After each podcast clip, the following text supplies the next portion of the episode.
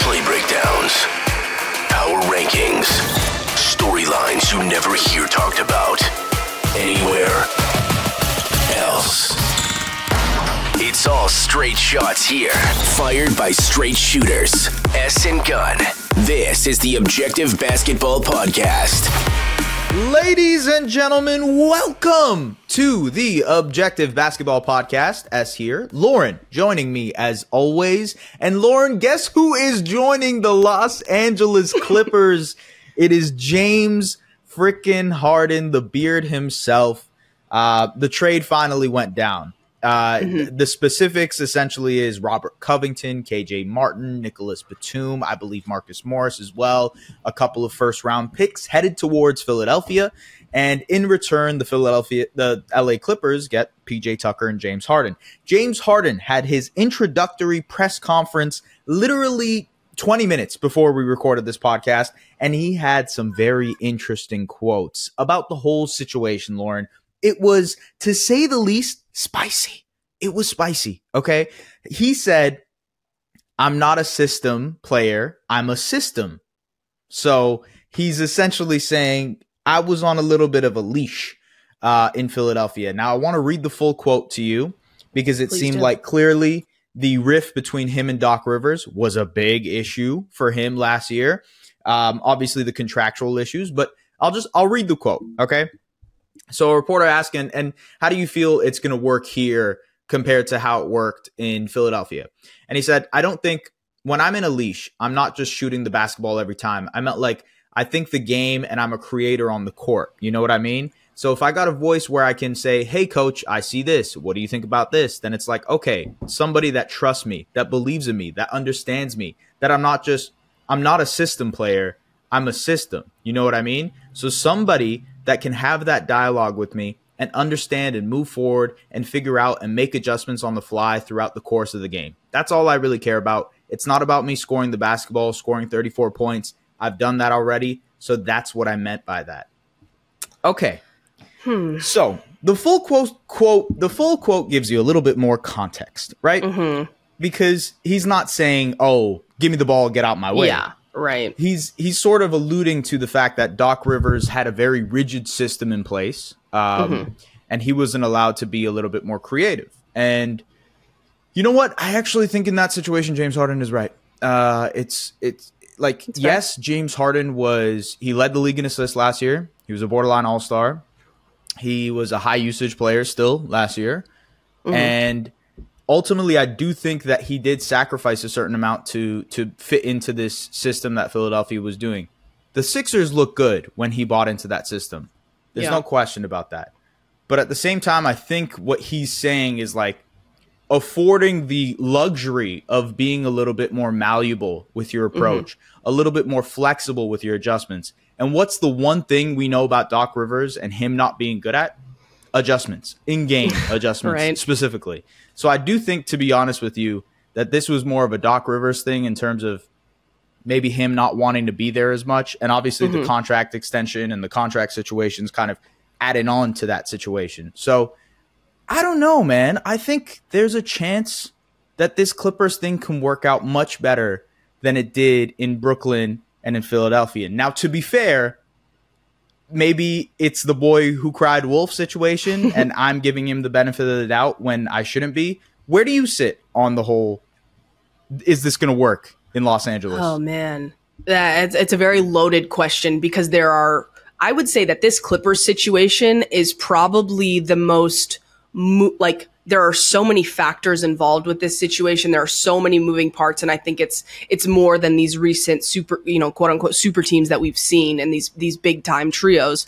Because whether or not however you categorize Russell Westbrook and where he fits into all of this, there's just a lot of dynamics going on here. And so, as far as where it can work, I think it's one of those things that at the surface level feels like one too many cooks in the kitchen. And it's real easy to say that. But you also, on the flip side, look at how much we've spent, how much time we've spent talking about Kawhi Leonard and Paul George and how they just need to be available and then go from there and see what they can really put together when they're finally healthy. But if they can rely on a guy who is a quote unquote system who can kind of make things happen himself, then the other players might be able to feed off of that and it might just give them more flexibility. So I do I do definitely obviously need to see a little bit of it.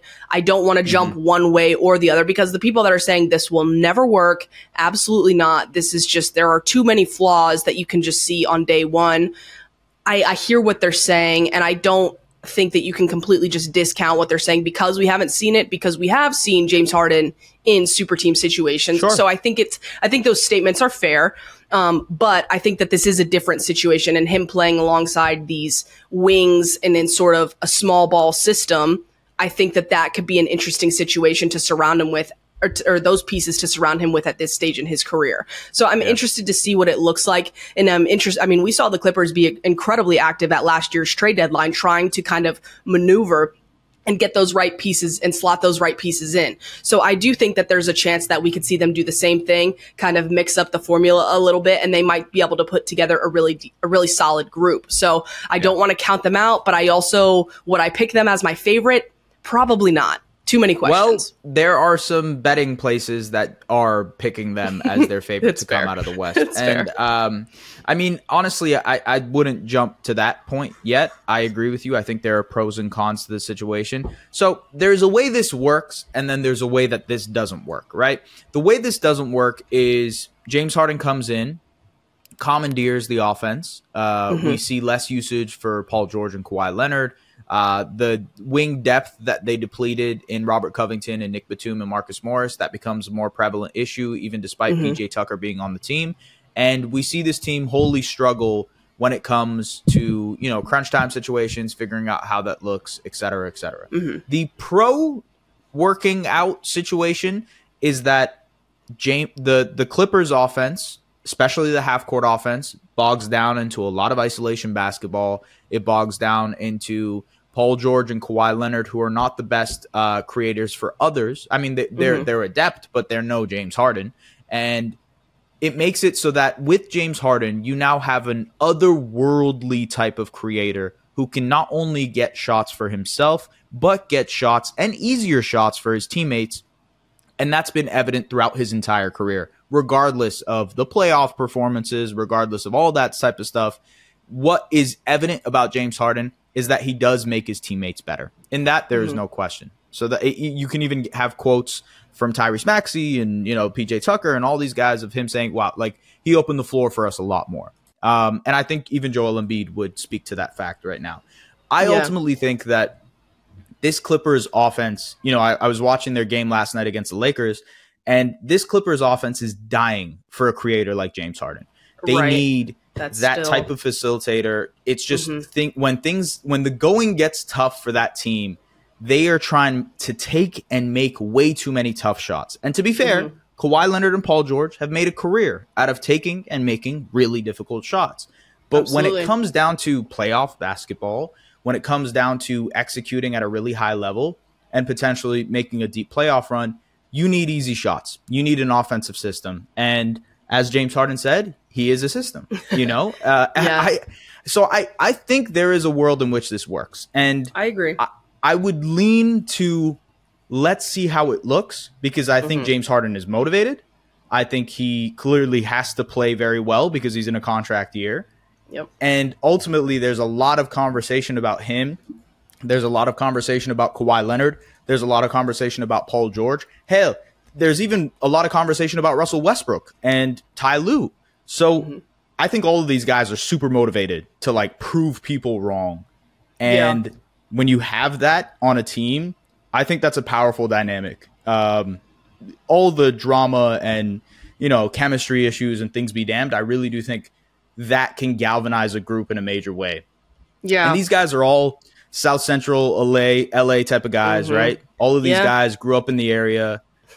I think I don't know, man. I just I feel like maybe this is the thing that yeah, kind there, of there, yeah. There could there you know? could be something to it, and I I think I'm I'm glad you mentioned Ty Lue as well because I feel like I haven't maybe seen enough people talk about Ty Lue and his his role in all of this. Obviously, very well known, very well respected coach, but inserting James Harden into this system, it could sort of be the perfect storm. I think that there's a real possibility of that here when you've got someone like Ty Lue at the helm. And so I think that that's going to be an intriguing sort of an- yet another intriguing factor to all of this. One thing that I wanted to ask you, kind of looking back at when we first talked about the Clippers and looking forward, and I think I had asked, I don't remember exactly how I phrased it, but something along the lines of, "Is this the last year of the hmm. Paul George Kawhi duo? Is this And the I final vehemently straw?" said yes. I I, vehemently and I said yes. agreed with you. And I think Yeah. most people probably would have. But now, kind of similar, very different situations, but similar in the sense of with Milwaukee, that now you kind of have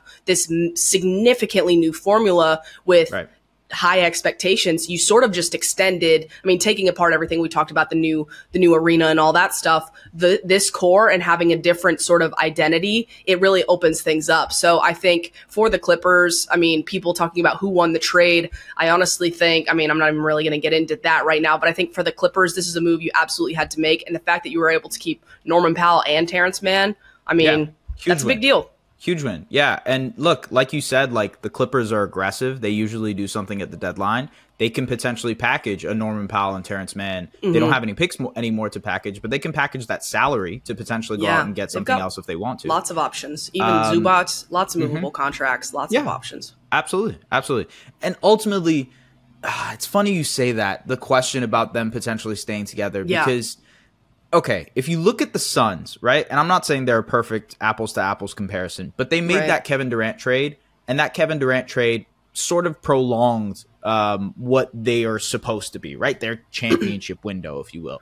Um, I think in a lot of ways, when there's a like mid-season trade, when there's a trade in the middle of the season, or when a new player is being thrusted into a system, it provides the front office and ownership a little bit more of leeway to be like, hey, we just brought this player in mid-season. We didn't Right. get a full training camp with him. We didn't get a full summer with him. Let's re-sign this guy. Let's re-sign Paul George. Let's re-sign Kawhi Leonard. We got a new stadium out in Inglewood. Let's go out and let's do this our way next year as well, and let's try it again. I think that's a pretty good possibility now that they have James mm-hmm. Harden. And also, Yeah. it you know having those three guys plus Russell Westbrook, it gives you the room to to tweak things in the summer if you want to. So if you want to take out one of those pieces, let's say you're like, okay, we like James, we like Kawhi, but maybe PG we move Aw. on from. And by the way, PG has been absolutely phenomenal to start this year. Right. He's been balling out. Um, so, but like I'm just saying, ultimately, like it gives you the leeway to like tweak things if you need to. Um, and maybe they go that direction. You mentioned Philadelphia. I think that is a very good point. I would say that they are positioned pretty well for the future, at least the the immediate future. I think they have Yeah. the salary right now to go after another star should they want to. You know, let we we'll probably talk about the Bulls because we're going to talk about the Mavericks in a, in a minute, but um you know, they have the salary to go after a DeMar DeRozan, to go after a Zach LaVine. And because of where the Bulls situation is at, I don't think they have to spend an arm and a leg to go and get those guys. Um, they might be able to go out and get a Pascal Siakam if they want to, who's who's an expiring salary, who you know they might be able to sign in the summer. Obviously, Joel Embiid, another Cameroonian, like so. There's there's the connection there. Maybe Right. those are some options that they look at. Karl-Anthony Towns, another guy that is like interesting, maybe could fit alongside Joel Embiid. The defensive stuff is kind of wonky. I'm not sure if I would necessarily Right. do that if I was Philadelphia, but again, something you got to be can talking about all if they want to. options. Yeah, exactly. That being said, exactly. Philly has options. Yeah, yeah, Philly has options, Yeah. and like in the summer, yes, they have to extend Tyrese Maxey to a max extension. That will take up a chunk of their uh, open cap space, but they have about forty-ish million from what I saw from Brian tweeting earlier. That they have about forty-ish million dollars after that, and Mm-hmm. that's enough to go after an OG Anunoby if they want to, or you know somebody else on the open market that they might be interested in. So Philly is in a really good position to extend how long Joel Embiid is going to give them a chance because he's not going to ask for a trade this summer, or, or he's not going to ask for a trade this summer. He's not going to ask for a trade uh, this season either. And I think that's probably a conversation that gets pushed along a little bit longer okay. because of how they've dealt with this situation. Philly Philly won, and I think the Clippers won as well. This was sort of a win-win for both of them, in my opinion. Do you feel the same way? You know, I'm I'm glad you asked that because the, again, a lot of layers to this because at the surface, you uh, when I first saw it, I was like, man, no Norm Powell, no Terrence Mann. But then I saw the picks and I was like, you know, to get future assets for an expiring James Harden when this situation has deteriorated to the extent that it has, and, and, yeah. plus the the value of so much expiring salary and guys that are going to be like desired at the trade deadline. That I mean, I don't, I don't it's hard for me to knock that. And so for Philly, I think that they did as well as you probably could have hoped.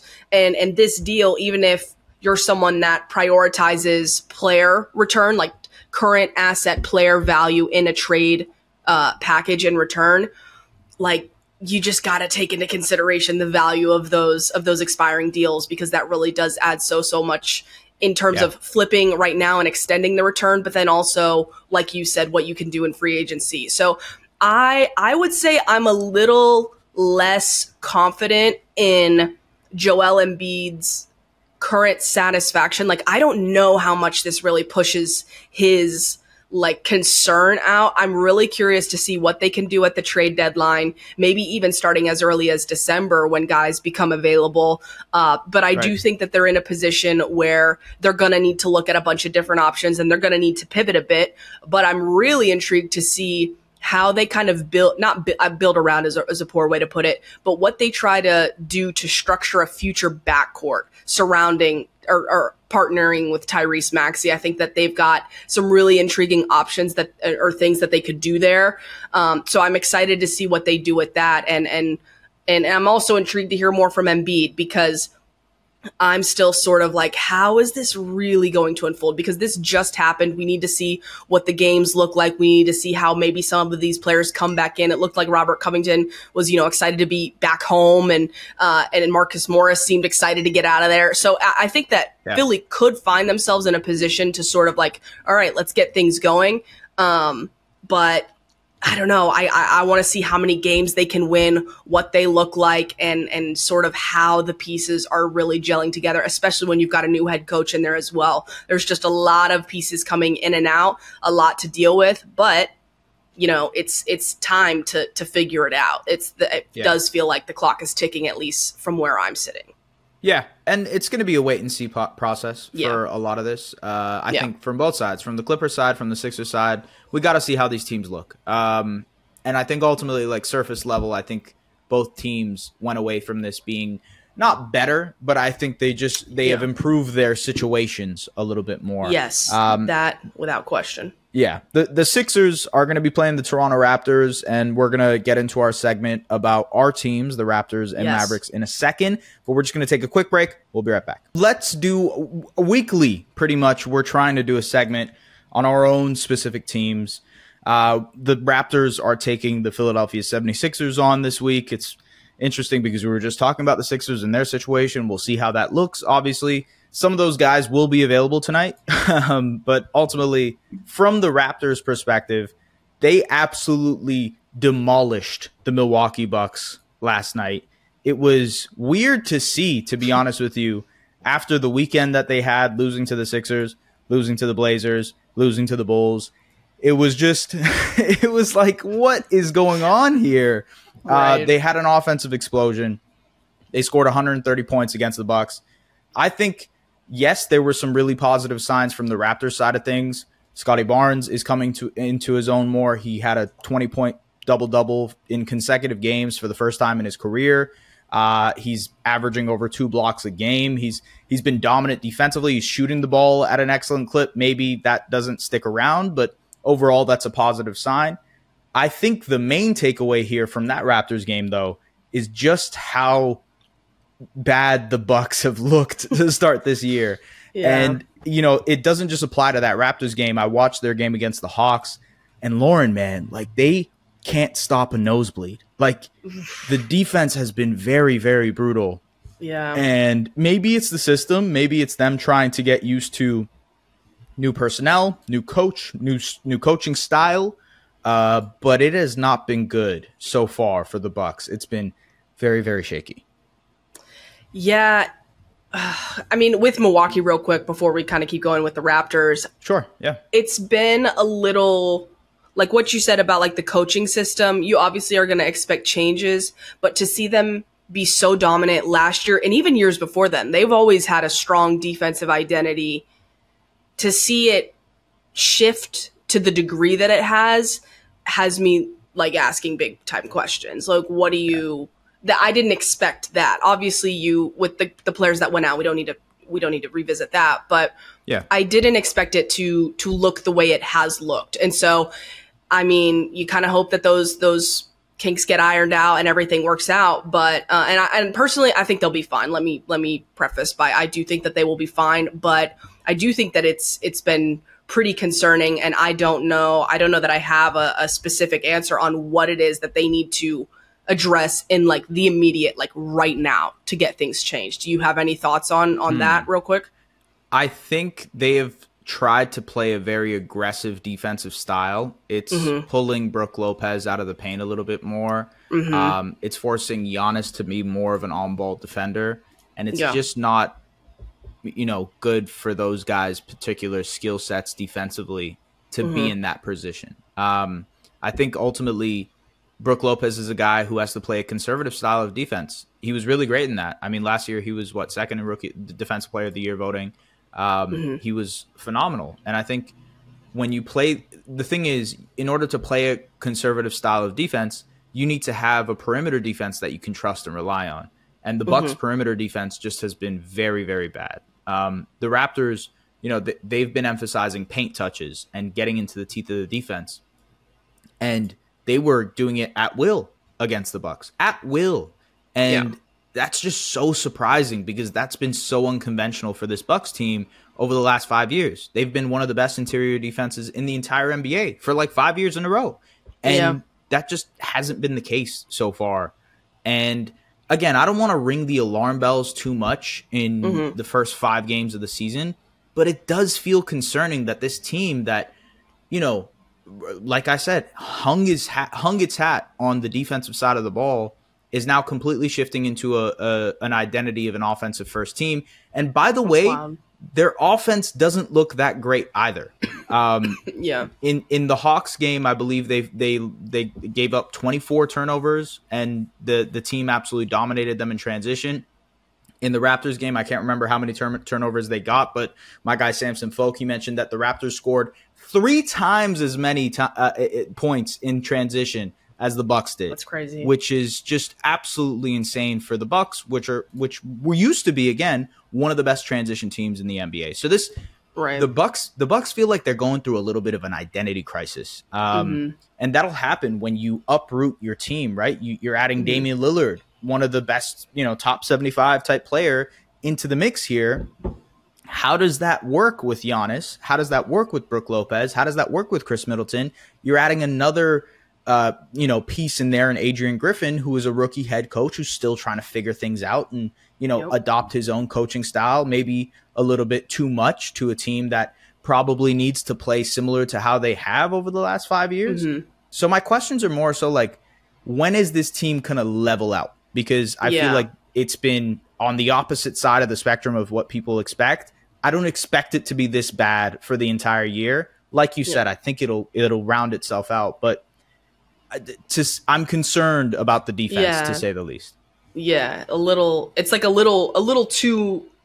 You ex- you have a like a reasonable expectation of of like not growing pains, but like transition, like a transition period. But then when it seems like such a drastic change, or like such a, that's when I'm kind of like, hmm.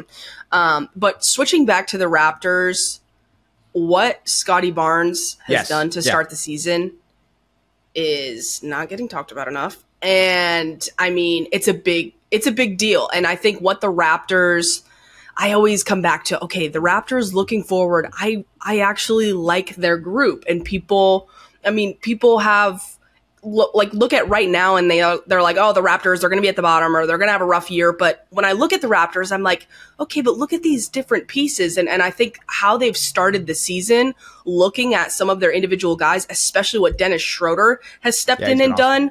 I mean, it's a fun group. And so obviously a lot to figure out in the long term. But I think right now, if you kind of pick apart the individual pieces and what they sort of have, I like them. I think that they're a fun team.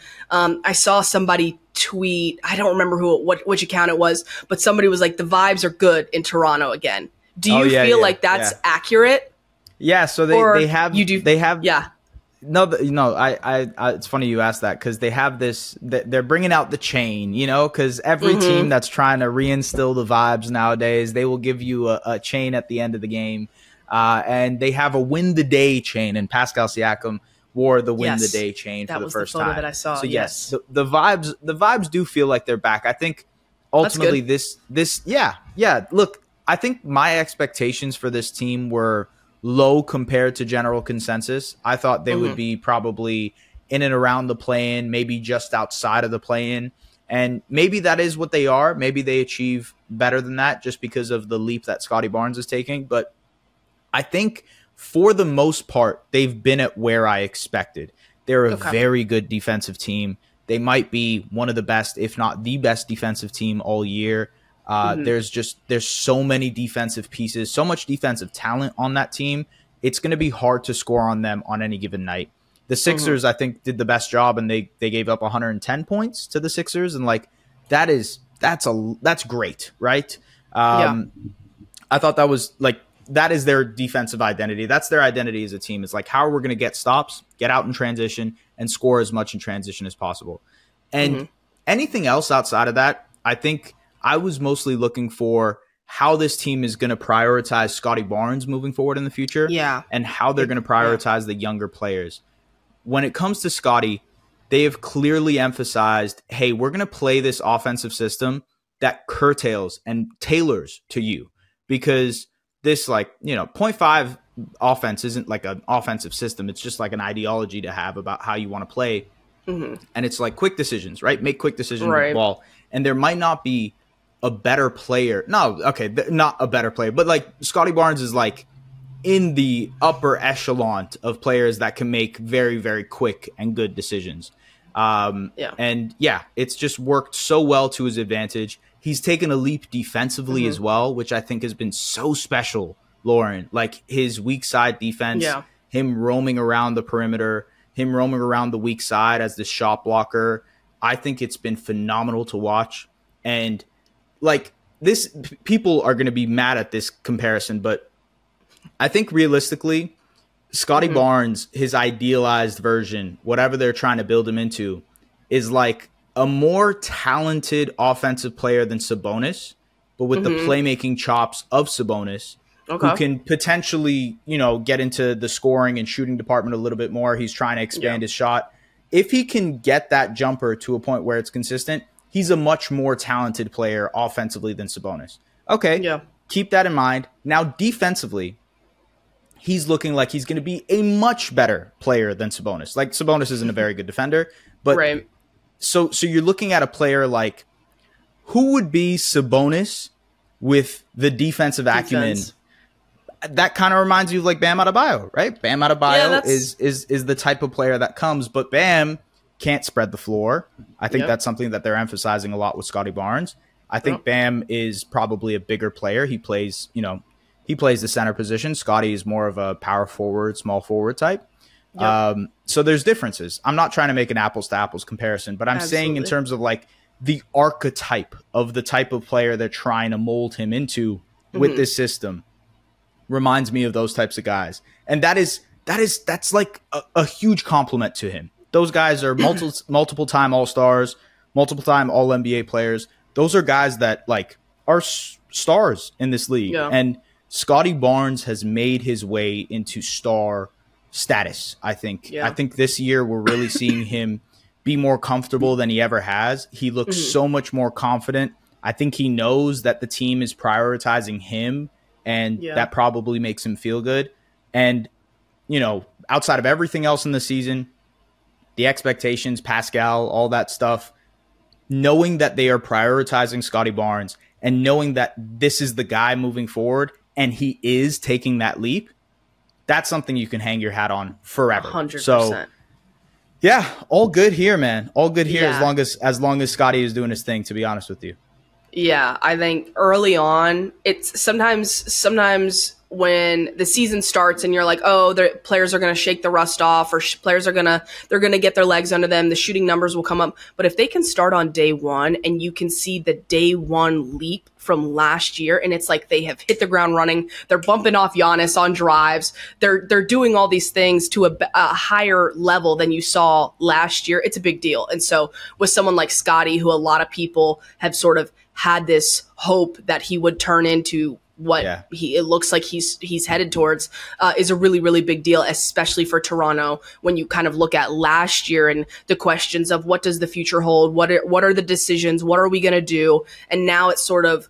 I, I mean, I'm not saying all their questions are answered, but I do think that seeing this early glimpse of what Scottie Barnes is turning into is a huge, huge deal for Toronto. So it's it's fun to see, and I'm excited.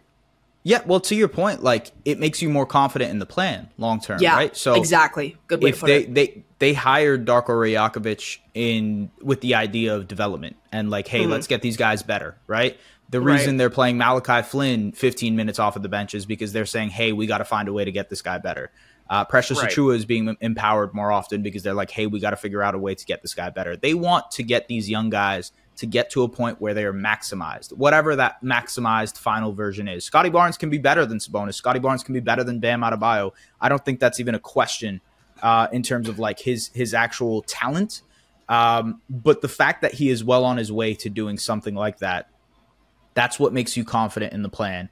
And yes, it's five games. Yes, it's nine games if you count the preseason. But ultimately, I, I do feel more confident that this team, you know, despite the Pascal stuff, despite the OG stuff, despite you know where this team might be headed in the short term, in the long term, building around like a guy like Scottie Barnes should field you a pretty get, damn good team. So yeah, we'll see. We'll see what happens. Um, and yeah, we'll see what happens tonight against the Sixers. We'll see what happens throughout the season. Again, it's a long season, folks. We're only five games in for the Raptors.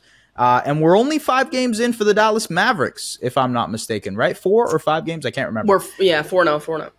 Okay, so look. Oh yes, four and zero oh for the was. It, how many times have they done that? I saw on the broadcast the other day. Not many.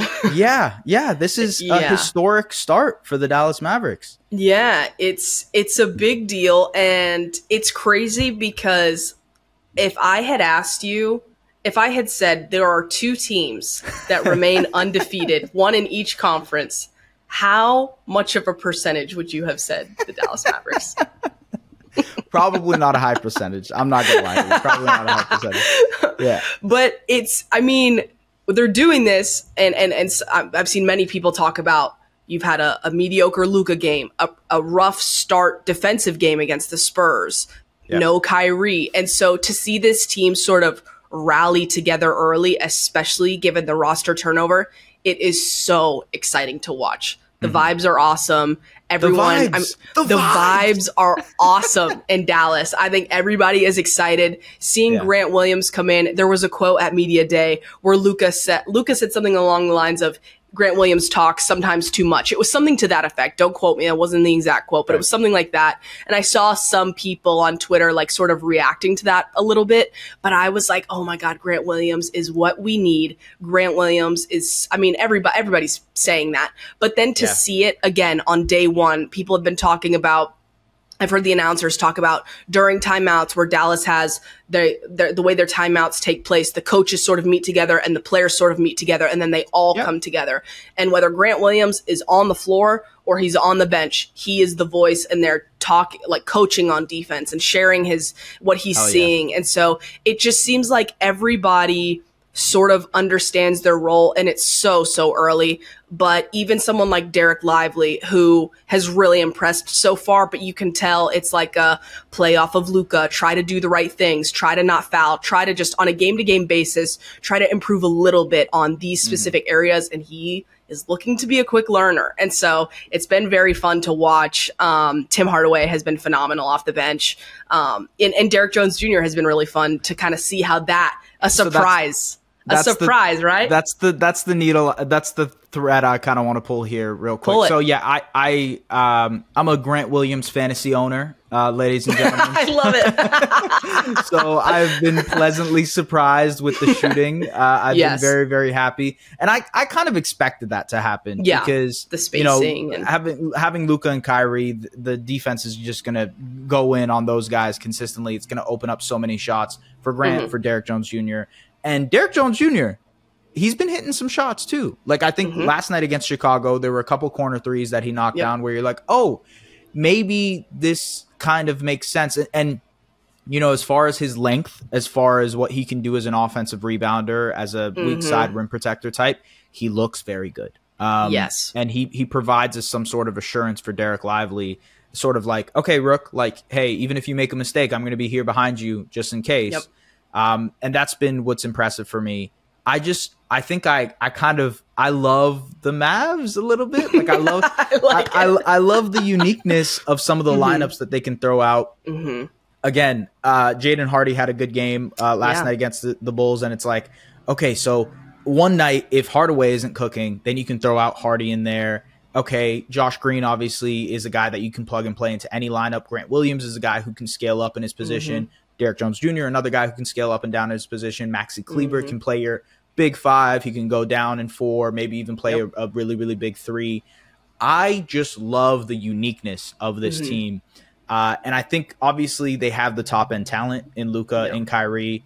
It's just it's so fun to see maybe a team that that that people on you know he they they look kind of rough in the regular Yeah. season. Uh, sorry, in the preseason In the and preseason, right? it was kind of shaky. The defense Mhm. looked pretty bad. How do you yeah. think about how do you think the defense looks right now? Because uh, yeah, I guess like is it enough? oh man, that's a that's a good question. I want to say right now, this group of Luka, Josh, Grant, Derrick Jones Jr., and Dereck Lively, I like it. I like that group defensively in terms of what they've been able to put together.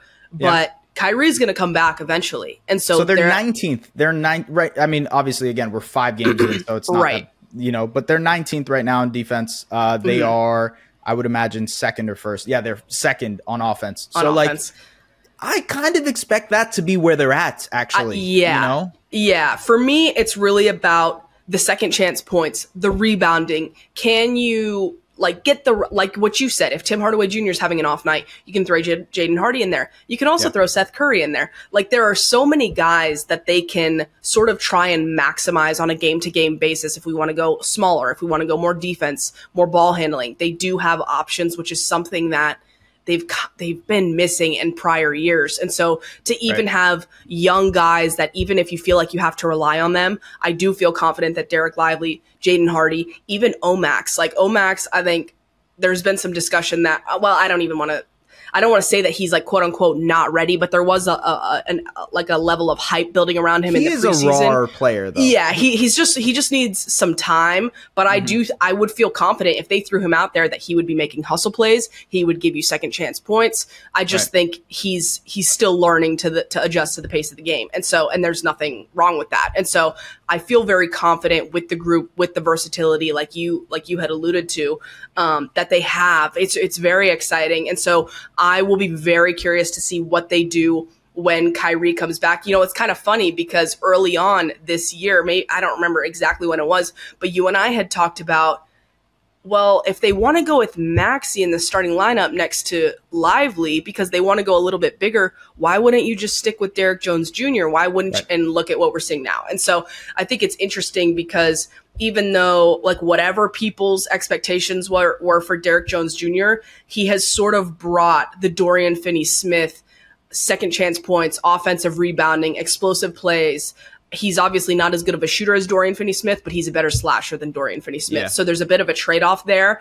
Um, and I just think he's slotted in really, really well to give them the size, the experience, um, and just the overall athleticism. And and one thing, one thing that I kind of always had in my mind was, okay, you're probably always going to see Grant Williams guarding the opposing best player, and then Josh Green guarding the second best.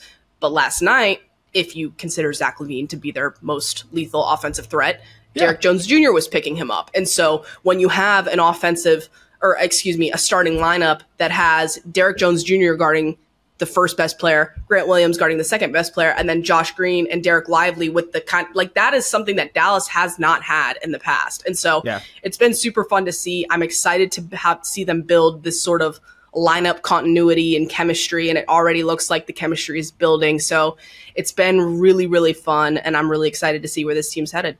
The vibes. They're back. The i just wanted to are- put out some some some interesting numbers here. So that starting lineup you mentioned sans kyrie without kyrie Yes. uh in the in the they again these are really really small sample sizes. It's only 22 minutes but the josh green derrick jones jr um dereck lively and maxi kleber starting lineup with luka they are giving up 98 points per 100 possessions on defense. That would be an incredible mark for this team. Just like Mhm. they are they are really really good defensively.